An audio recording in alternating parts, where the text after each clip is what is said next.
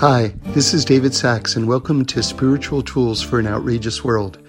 Every week we do a little couples therapy between us and God. It's a chance to deepen and explore our most important relationship.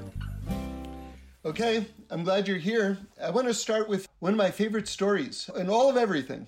How's that? And and I just found out after years and years of telling this story and, and saying, you know, I, I wish I knew the rabbi that did this, but I, I finally know.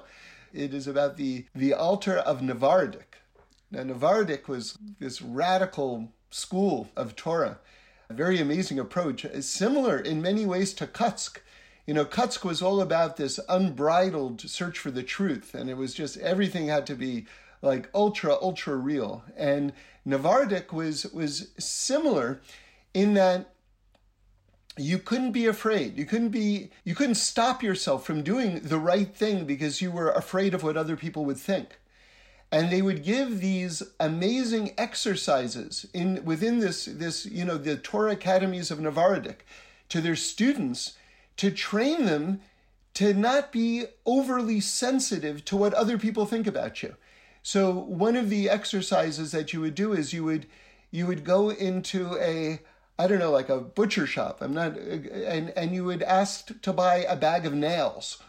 Like they don't sell nails in a butcher shop. You have to go into a hardware shop for that. And so, so the the person behind the counter would like yell at you. What are you like an idiot? Like what's the matter with you? And and so by exposing yourself to to just someone just kind of like just like yelling at you, like what a what a fool you are you became sort of like, well, today we have a term for that. It's called exposure therapy. Exposure therapy means that when you're afraid of a certain type of thing, that you slowly allow yourself to experience that.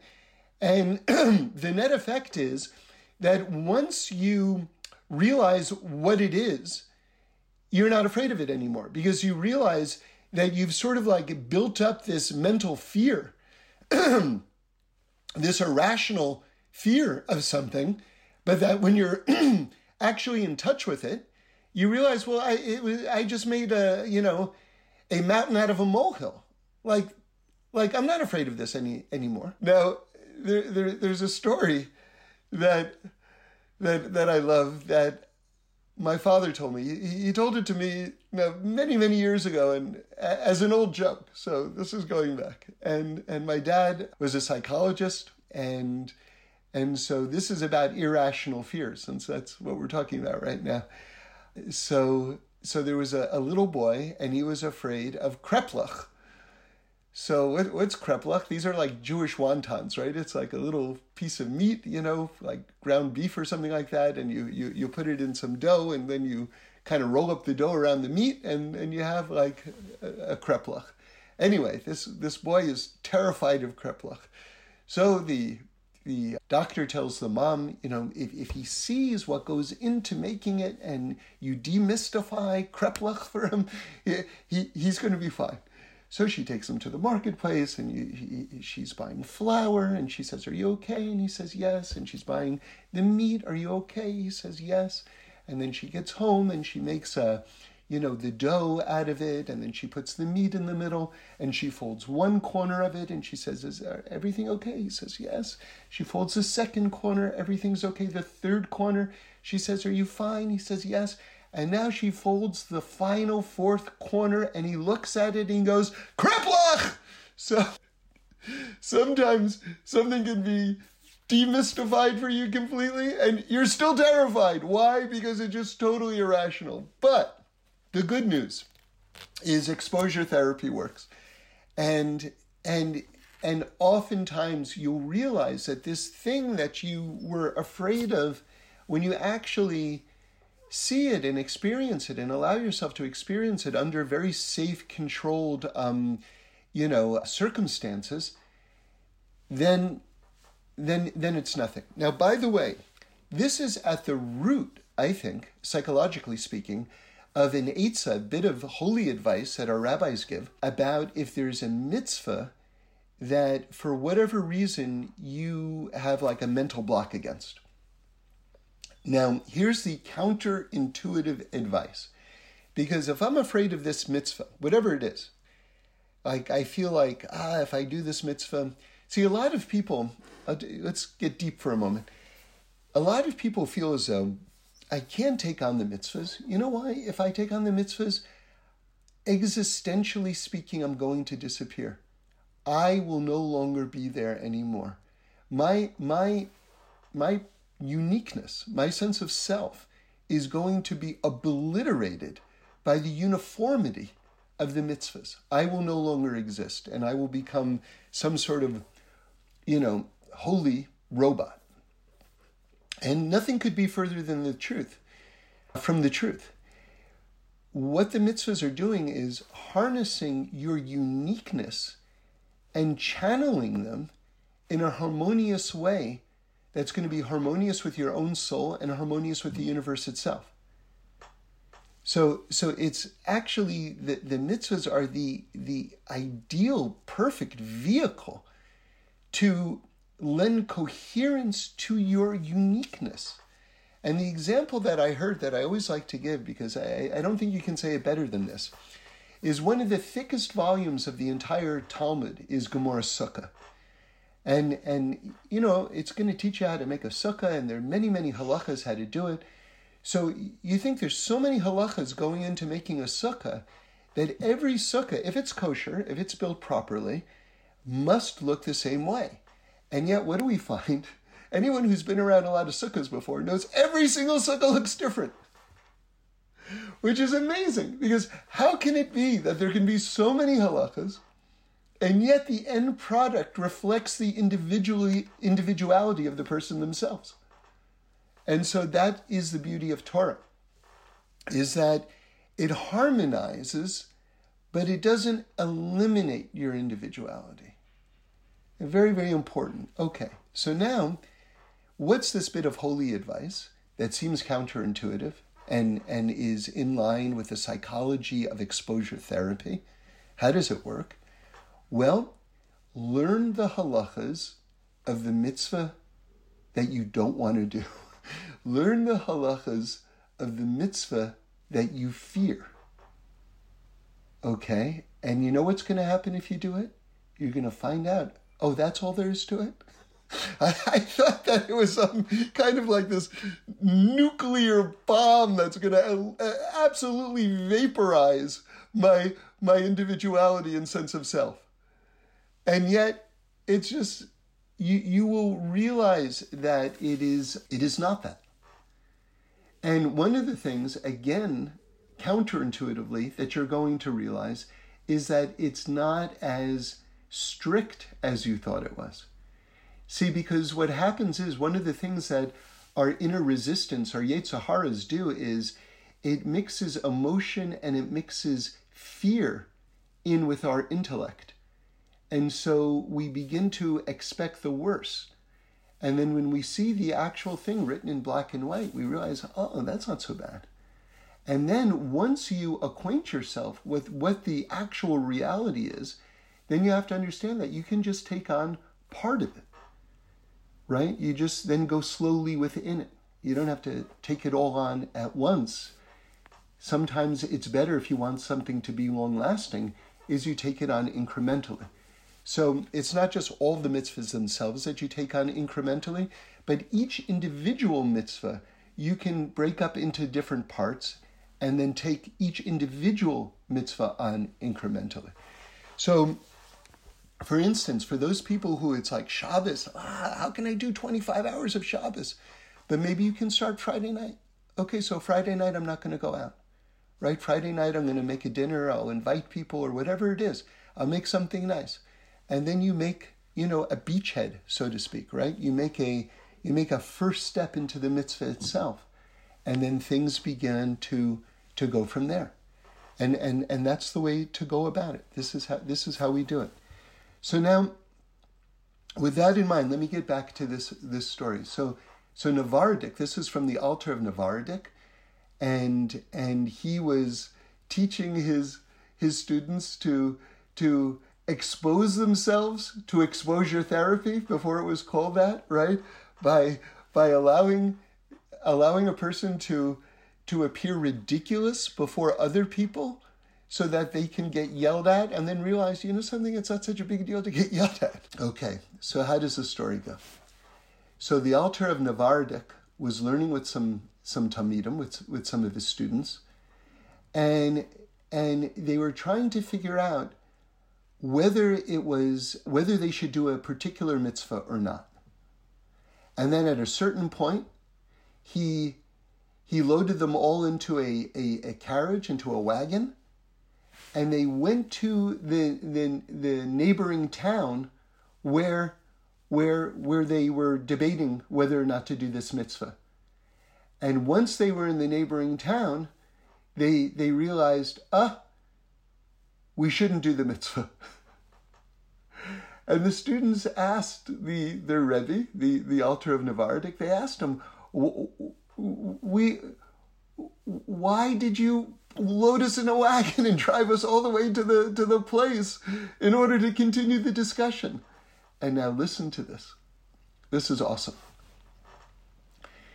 The Alter of Navardik says because i was afraid that laziness was entering into our thinking that the reason why we didn't have clarity when we were discussing it originally was because no one wanted to make the trip.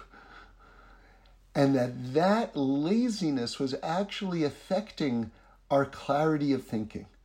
And now that we're at the town where laziness is no longer a factor because we can do it right away and it's not a problem whatsoever, now we've eliminated that factor from our thinking and now that we're thinking clearly, we know what to do. And the, the irony or the beauty of it is they decided that it wasn't the proper thing to do, and then they got back into the wagon and drove home. Right? But now, now they had eliminated laziness from their thinking.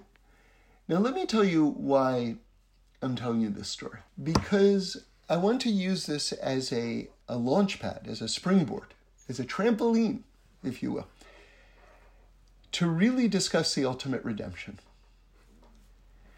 And you might be wondering, well, well, what's the connection? What's the connection?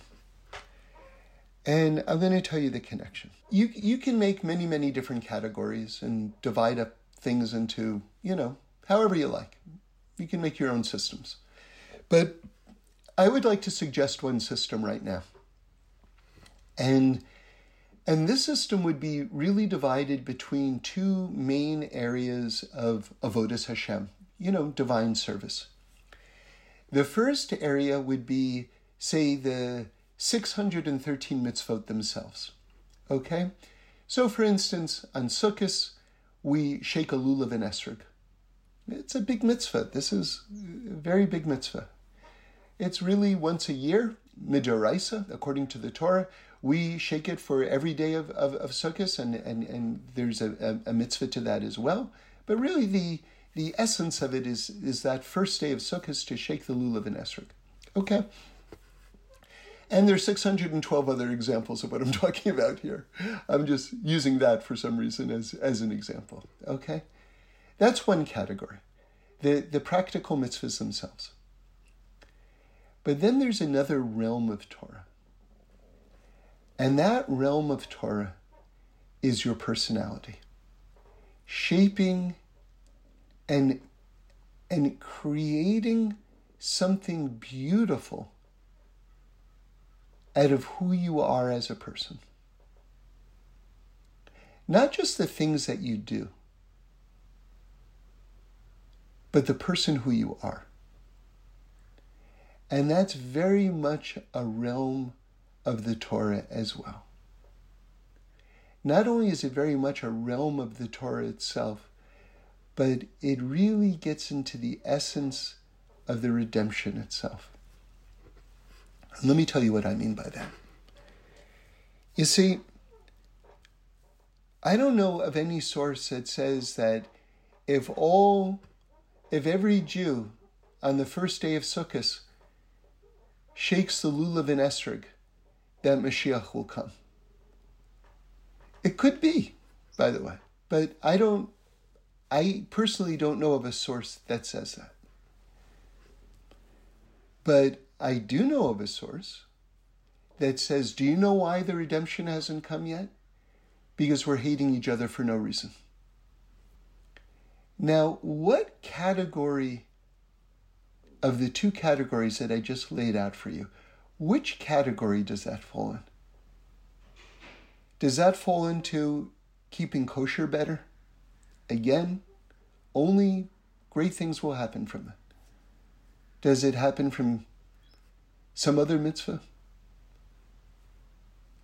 This is really the realm of the area of the Torah of beautifying and fixing yourself, not hating other people for, for no reason.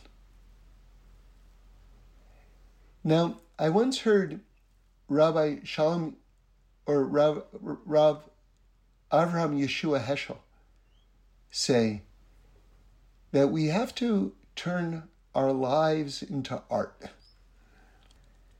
You know, imagine every single person is a different bundle of energies, which we are, by the way. We're all these different wavelengths and combinations of energies. Each one of us is different. You know, have you ever seen blown glass? How, like, it just has different colors and different patterns creeping. Each one of us is like blown glass. We're all different combinations and different colors. By the way, Kabbalistically speaking, all the different energies have different colors assigned to them. So we're really these different works of art. But, you know, I think we all know there's good art and not great art. not only is there not great art, but there's some stuff that you just don't even want to look at because it's just it's ugly.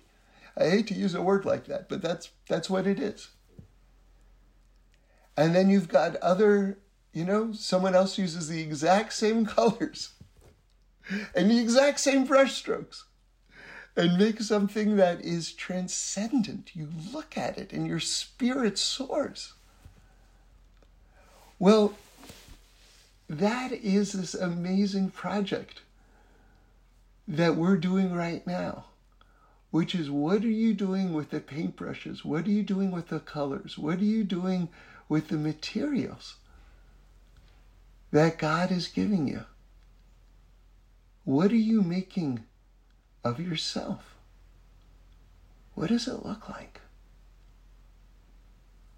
You know, I was once walking down the street. I remember it was in Manhattan, it was on the Upper West Side. So on one of these streets, residential streets that was lined with brownstones, and it was a beautiful day. And there was this couple walking toward me, right? I was by myself. I was walking one way, the two of them were walking toward me, and it was a man and a woman, and the woman had her arm around the man, and the man was speaking quietly into her ear, and she couldn't get close enough. And and he just was taking in every single word of what he was saying. And I thought to myself, man, I don't know what that is, but that's some good radio going on. Whatever he's broadcasting that is, she is listening. She is listening 10,000%. And and then I thought to myself, man, each one of us is broadcasting. But what are we broadcasting? Are we broadcasting? When you speak, is it the type of stuff that people are leaning closer, or is it like they're like running to turn off the volume? Because it's like, nah, I can't, you know, I love you, but I can't, just can't, can't. So again, all of us are making creations out of ourselves. And how do we do it? And this is where the Torah really gets deep. Because, you know, when a, when a, when a child not to pick on children here, but objectively speaking, when a child makes art, it's sweet, but no one's putting it in a museum. Okay, you can put it on the museum of your refrigerator, and that's that's special also.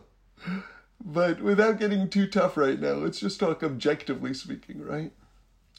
In other words, in other words, there's a certain craft that comes, a certain level of mastery of action that comes, that reflects beauty at a certain point. And you can see something very, very deep about the mitzvot themselves. The, the mitzvot themselves marry intention and form. Tzurah and Chomer, if you want to get a little technical. The soul of something and the body of something. And it harmonizes those things. So that when you look at a person who's doing something beautiful, what you have there in the act of, say, giving charity in a beautiful way is the marriage of form and essence. It's beautiful on the outside because it's helping someone, and it's beautiful on the inside because you're channeling sincerity and you're, cha- you're channeling soul in a harmonious way. Because the mitzvot are teaching how to channel soul in a way that reflects ultimate beauty and ultimate harmony in the world. And so, you become a more beautiful piece of art. You are transforming these energies, these tools, these colors that are inside of you in a way that is museum quality, that is ultimately beautiful. Now, I want to go deeper. I want to go deeper. It says in the Pischei Sharim, this unbelievable Kabbalistic work by Rav Yitzchak Isaac Chaver. He says, Do you know how Shadim and Mazikim and Klipot, these would be translated as demons, right? All the negative energies of the world. Do you know how these things are birthed into the world. So, so now listen. Let's take a step, a couple of steps back now, okay? I can look at myself in the mirror and I'll see flesh, bone. You know, I know inside me is blood. So I'm very much a material being. And that's true. That is true. And when I'm born into the world, I'm like something that can be held, right? I, I exist. I'm this physical entity. But on a much deeper level, each one of us are repositories of energy. Each one of us are different combinations, unique combinations of different wavelengths and energies that have been bundled together and exist as this coherent entity in the world. And that's, that's another way of looking at yourself, not just as a physical being, but as a repository of energies.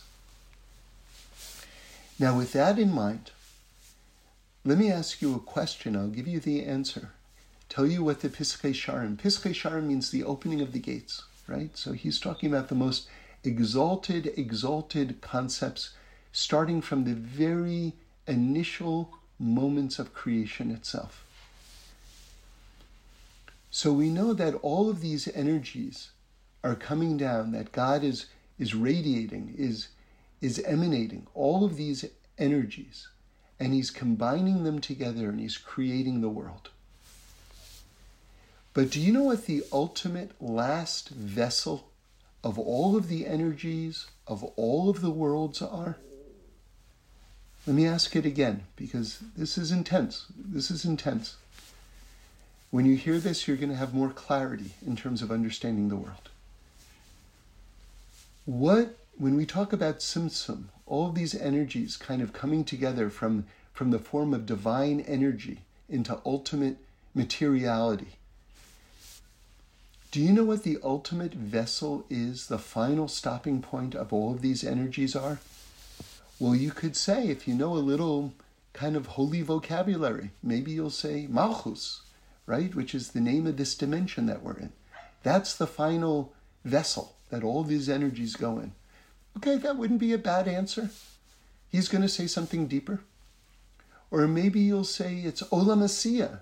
Again, that's another Kabbalistic term for this dimension that we inhabit and is sort of like the bottom dimension that's holding all the higher energies. Again, that would be a very educated answer, but that's not what he says. Here's the answer the human being.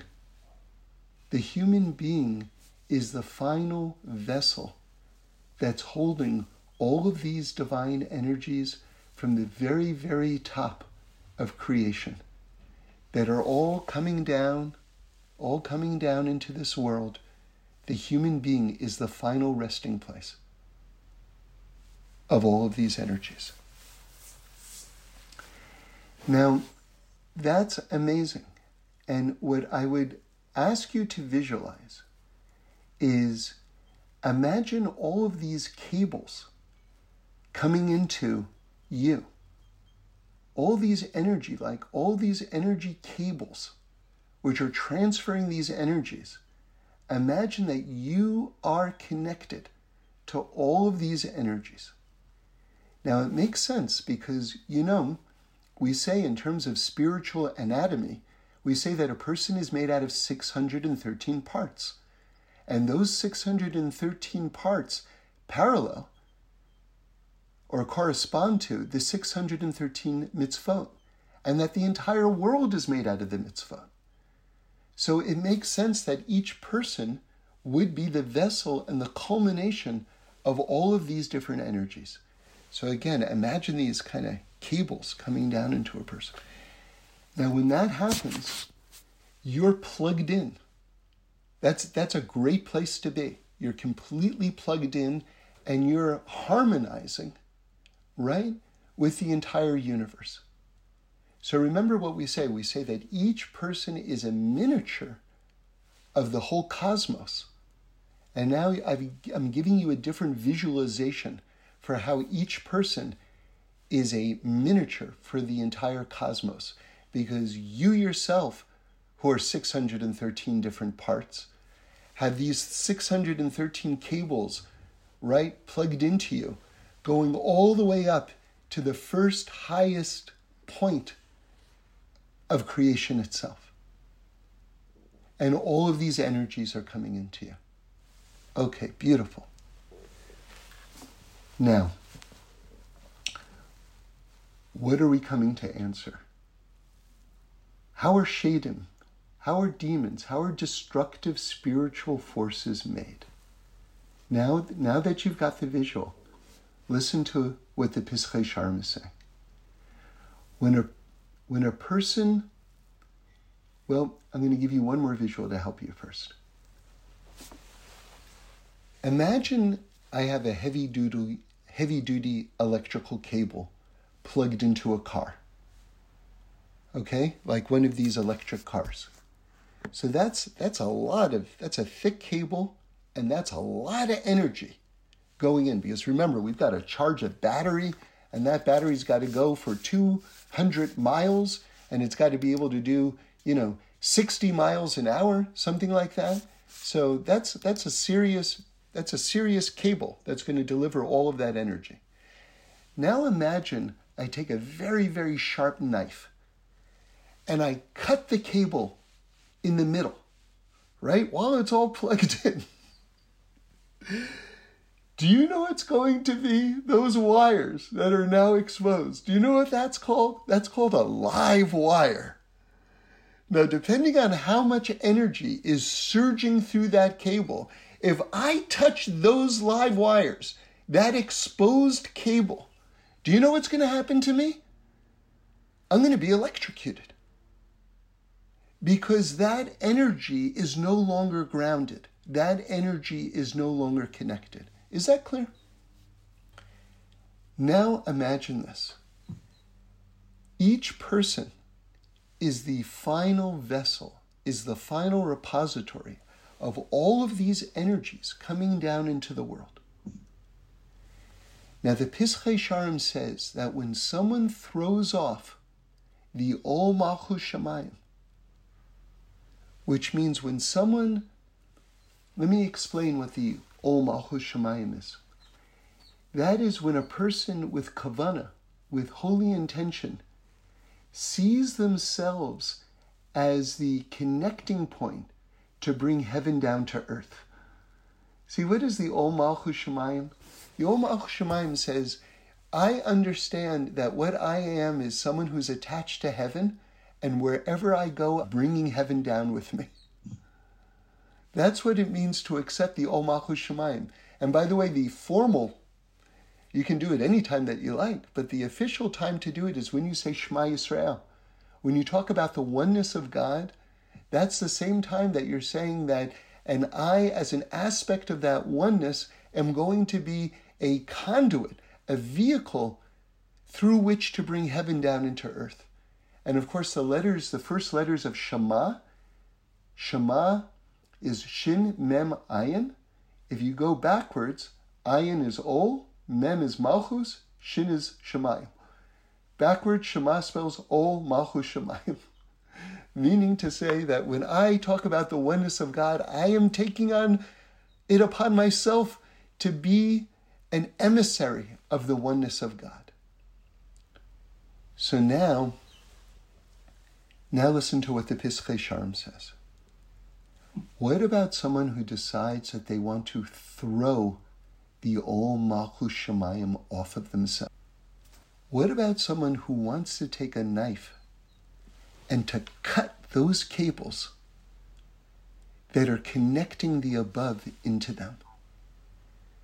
Do you understand, using our visual, how all of a sudden these cables are now becoming live wires and becoming damaging forces? Almost imagine them moving around. They're, they almost look like snakes, don't they? Like the Nachash from the Garden of Eden, the snake from the Garden of Eden. All of a sudden, you've got all these wires, like, or one big wire, whatever it is, flying around. And anyone who touches it is going to get hurt. And he says that's how demons are made in this world. Isn't that fascinating? Isn't that fascinating? Now you've got, like, on the energy level, you've got a whole model and you have got a whole view of how it happens. So, what's the antidote? What's the fixing?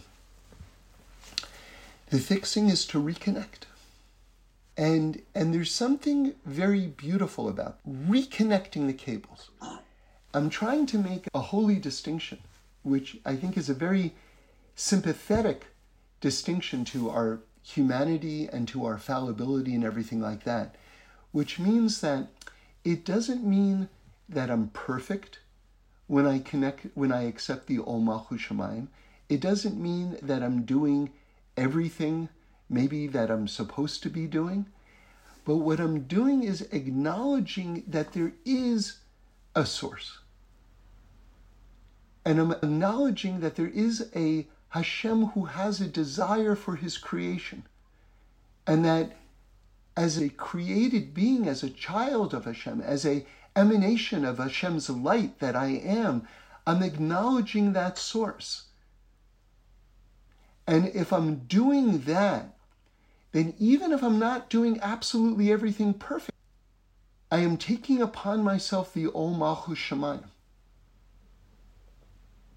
And so, so even amidst my imperfection, I am still grounded and I am still plugged in and I am not creating these negative forces on the on the level that someone who, you know, cuts themselves off is creating them. So so again, let me make sure that I'm communicating. Every time that we make a mistake,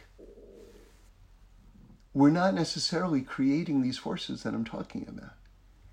if we take upon ourselves just this acknowledgement that there's one above us and that he has dreams for us. Remember what Reb Shlomo calls the mitzvot. He says that that that those are God's dreams for humanity and God's prayers for humanity. And that when you do the mitzvot, you're dreaming God's dreams and you're praying God's prayers.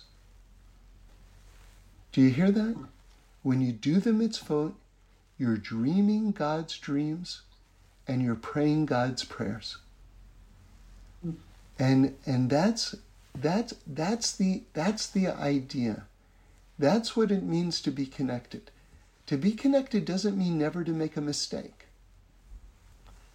You know, I think it's it's really important to know the definition of what a tzaddik is, according to Shlomo HaMelech, right? He's called the, the wisest of people, King Solomon, right? The son, the son of King David, and the one who the messianic line goes through. Remember, David had many, many children, but it goes from King David to King Solomon, right? That's, that's, that's important to know.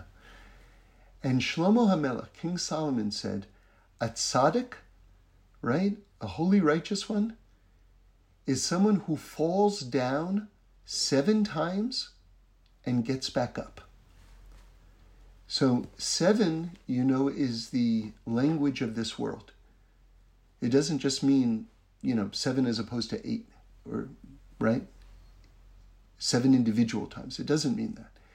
Seven times basically means he never stops falling down or up to included never stopping falling down, right? Hopefully we're making improvements over the course of our lifetime, but but it includes it includes everyone is the point. And and if you had asked me what's the definition of a righteous person, I would have told you someone who never makes a mistake. So here you see something awesome. Shlomo Melech says the righteous person is defined, you ready? Is defined not by their perfection, but by their never giving up, by their constant rededication of themselves, by the fact that they keep on knocking at the divine gates and say, Hashem, I'm not going to stop. I'm never going to stop trying to attach myself to you. I'm never going to stop. I'm not going to stop that that itself is tzidkis. That itself is righteousness. That's the essence of it. That desire to draw close and to never wanting to stop drawing close. This idea that, you know, you kind of either get it right or you get it wrong. And if you get it wrong, then you're a loser and, you know, let's go on without you. It's not Torah. This is not Torah. This is what the dark forces within ourselves tell us to try to get us to give up. But it's made up, it's not Torah. Remember, in Torah, you know, like in AA, they talk about falling off the wagon. But in Torah, if you fall off the wagon, you always fall on to another wagon. There's, because we have this mitzvah of tshuva. Tshuva means to reconnect. So, so if, if a person like, you know, there's certain mitzvahs in the Torah, and I, I love this. I love this. Listen carefully. There's certain mitzvahs in the Torah that you can't keep unless you break other mitzvahs in the Torah. Do you know that? One of the 613 mitzvahs is to return something that you stole. But how do you keep that mitzvah unless you stole something, which you're not supposed to do? By by Pesach, it says it says when we were leaving Egypt, right? That you're supposed to eat the whole, you know, the, the Korban Pesach, that, that that special offering that you would bring. Like your family would eat it together, the group of people would eat it together, and it says, don't leave anything over from it. Right? Any of the meat. Don't leave anything over. And then it says, if you left something over, it's called nosar.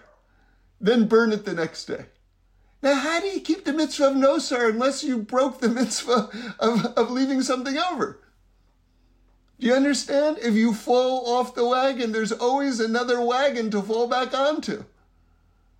Because God is absolutely everywhere. And if you're alive, that's proof that you're still needed. You say, well, I've now made myself useless through my giving up or my string of, you know, just misfires. But if you're saying those words at all, it's not true because you're alive to say them.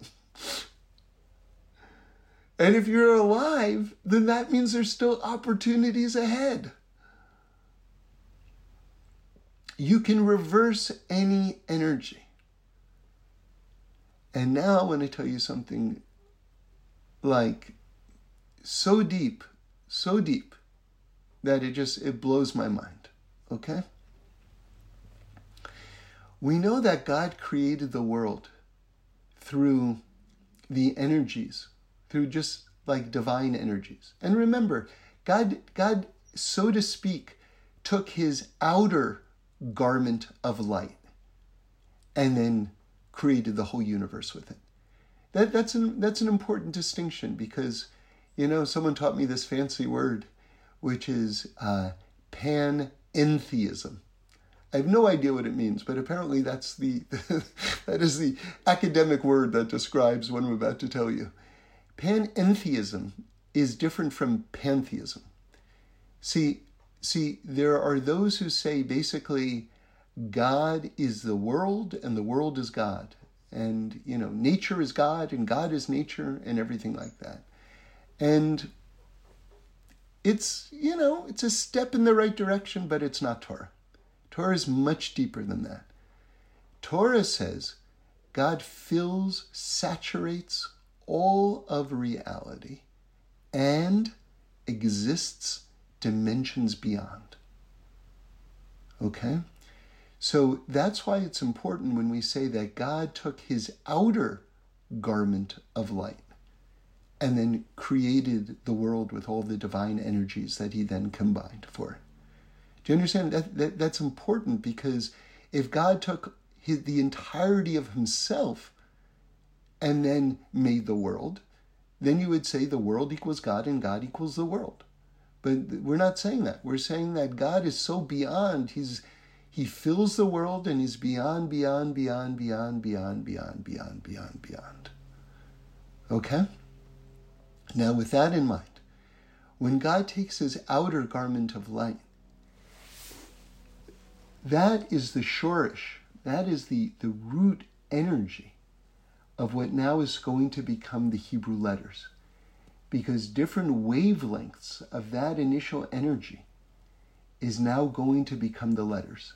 First, it's going to become the tip of the yud of the yud and then it's going to become the yud k vav k, and then all the letters and everything and all the dimensions are going to flow from those energies. They're all energies, but this is before they're even letters. These are the, the roots of the roots of the roots of the roots of all of the letters when it's just divine light.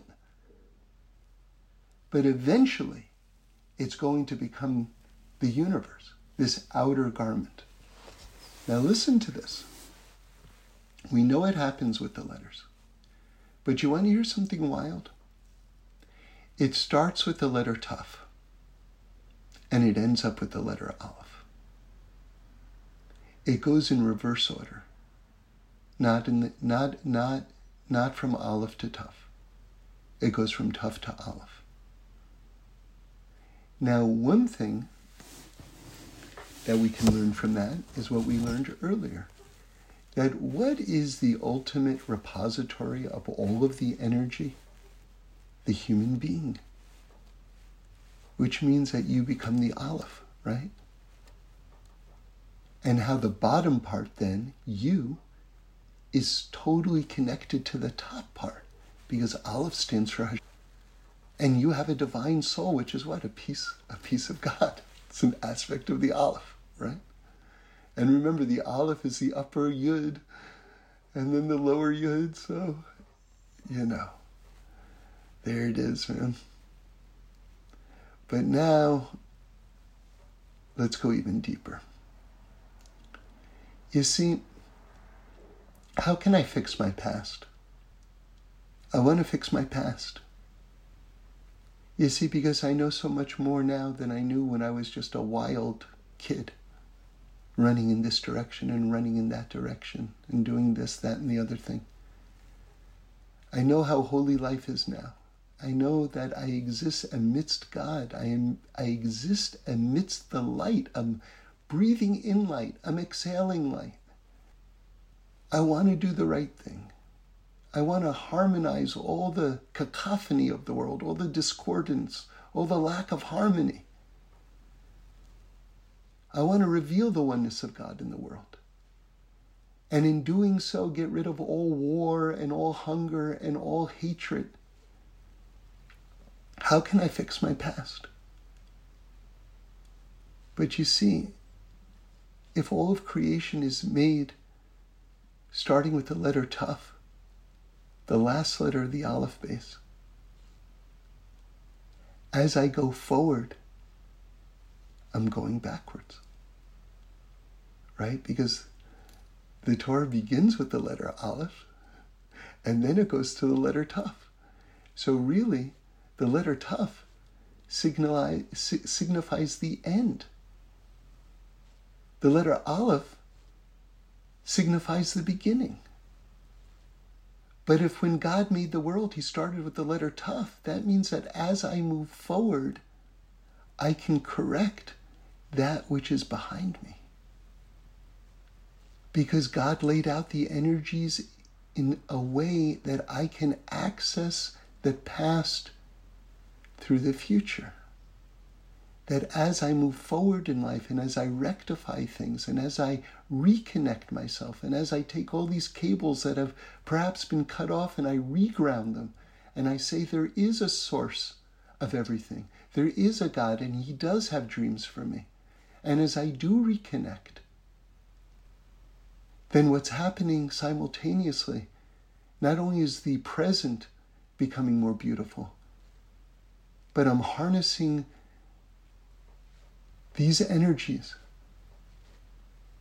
And I'm fixing the past as well. And the main way that we can do this, at a certain point, I can drive by a McDonald's, I hope, and there's nothing pulling at me saying, come on, you got to go and, you know, get get something from them, right? Like at a certain point, hopefully my desire for those type of things is like it's not even a reality. I'm not even thinking about it, right? At a certain point, my performance of the mitzvot themselves, you know, I, don't want to say I'm perfect, but but it's become second nature to me to to to do the right thing. Okay, so so now you see this second category the realm of your personality, making yourself into art. How central and how important that is in terms of bringing the redemption.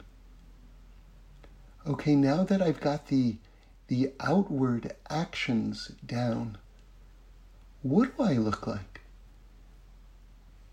Would you, would you take yourself and hang yourself on the wall of the Metropolitan Museum of Art? Would people stop and look and go, ah, awesome, awesome? I've stood in front of Van Gogh's, and you would have to literally shove me to, to move me. Like I am so transfixed at the beauty of it. Literally. You can become that. I can become that. And how do you do it? Well, that's the story that we started with, right? Can you imagine the Alter of Novardok is learning with his students and they're trying to decide, well, should we do this? Should we not do it? And then he goes to the neighboring town, takes them all there, and they have the same discussion. And they say to him, What are you doing? We, we're having the same discussion here that we had back there. Why do we have to go on this whole long trip for? And he says, Because there was a factor of laziness that we didn't want to make the trip. And that was affecting our clarity. And now that we removed that obstacle, we can think clearly. And they decided that they shouldn't do it, and they got in the wagon and they went back again. By putting more love in the world, by thinking about other people more, by pushing ourselves to help other people more, to be outwardly focused, to forgive, to let go, to let go of all these old resentments and hatreds and who cares? Who cares? All the pettiness. You know, Reb Shlomo, I, I can't tell you how many times I heard him say that, just just bemoaning the pettiness of people. Just let go. Let go. It doesn't matter. It happened so many years ago. No one cares. No one cares anymore. Just don't care. Join the club. Join the care of also not caring. And then something happens. Something happens, right? Something happens within us. A beauty starts to shine. A light starts to shine. And all of a sudden, the world becomes a more beautiful place. So, two of our greatest sages were walking. I want to say it was Rabbi Shimon Bar Yochai and his son. I don't know. And they were walking right as the initial rays of the sun were starting to come up into the world.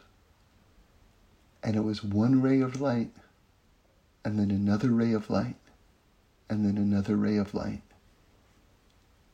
And they said, This is going to be how the redemption happens one ray of light at a time. And that's each one of us. And that's each one of the rays of light that happens when we let go of negativity and start to shine. Thanks for listening. We do this every week, so join in again next Sunday for a new podcast where we explore the amazingness of life. And review us and send in any comments or suggestions. I'd love to hear them.